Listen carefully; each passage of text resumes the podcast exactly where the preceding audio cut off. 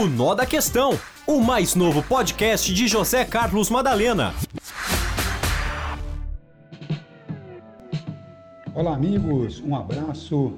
E da redação de jornalismo da Morada, eu, José Carlos Madalena, mais uma vez chego com o nó da questão. Um abraço a todos.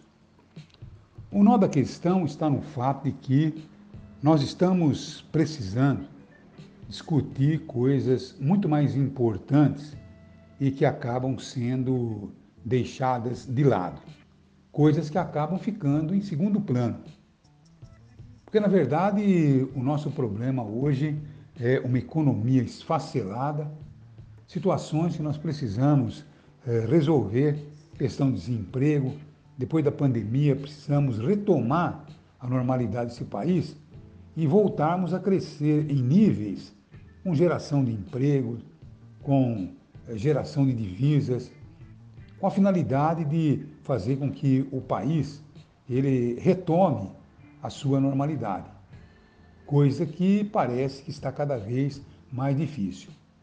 E agora inventam essa CPMI de 8 de janeiro, do vandalismo, do terrorismo que aconteceu exatamente em 8 de janeiro, destruindo as instituições, destruindo a Câmara Federal, destruindo, quer dizer, destruindo o Congresso, né, a Câmara Federal, uh, uh, o Senado, o Palácio do Governo, destruindo o Supremo, enfim, tudo, tudo, tudo que aconteceu, alguma coisa que não poderia ter acontecido.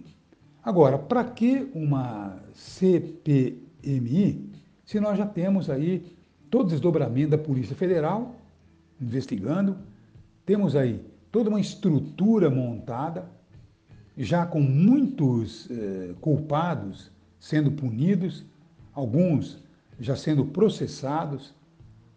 Agora estão querendo, logicamente, inventar essa CPI para tentar criar mais alguma coisa absurda que talvez aí o presidente eleito, o Lula, tivesse culpa é, nos ataques é, exatamente às instituições. Qual que teria sido o motivo do Lula mandar atacar as instituições? Qual que seria o motivo? Estava eleito? Está certo? Não está precisando trabalhar? Está precisando, logicamente, fazer com que o Congresso atue?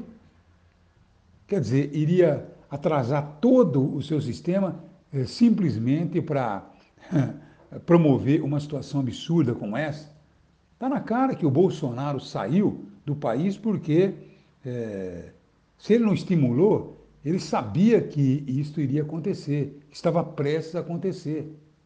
Desde quando aquele pessoal se postou na frente dos, eh, dos batalhões, dos, da, do Exército, unidade do Exército, da Aeronáutica, já estava na cara que isto iria acontecer. Há quanto tempo é, pediram é, interferência do próprio governo através é, da Polícia Militar, através é, do Exército, para poder combater aqueles que estavam é, irregularmente em frente é, a, esses, esses, a esses locais que são locais proibidos, como por exemplo no interior de São Paulo tem os tiros de guerra, que você não pode encostar um carro ali em frente. No interior, aqui em São Paulo, capital, a mesma coisa, sabe? Se você encostar o carro em frente a uma sede do tiro de guerra, no interior, em qualquer cidade do interior, é proibido. Agora, o pessoal fez acampamento ao lado do tiro de guerra e não aconteceu, dos tiros de guerra, não aconteceu nada ao lado do Exército, que é proibido, é uma área de segurança nacional, e não acontecia nada. E ninguém interferia. Agora estão querendo, quer dizer, inventar uma história que foi alguma coisa criada, quer dizer, alguma coisa absurda, em que paralisa o país, que já ficou paralisado durante tanto tempo, inclusive por culpa do próprio Bolsonaro, que não entendeu que nós tínhamos uma pandemia pela frente. Tá bom? O homem que só fez motocicletas que não fez outra coisa a não ser é, criar situações é, internacionais que prejudicaram o país.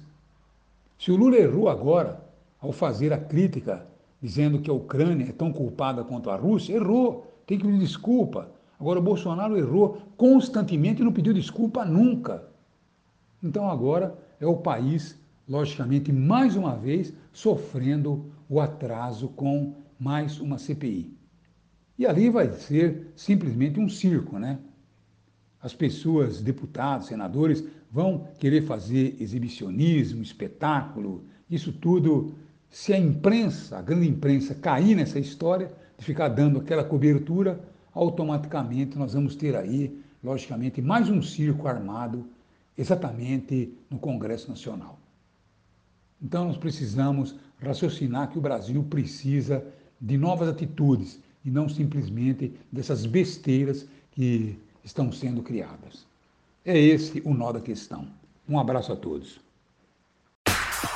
O Nó da Questão, o mais novo podcast de José Carlos Madalena.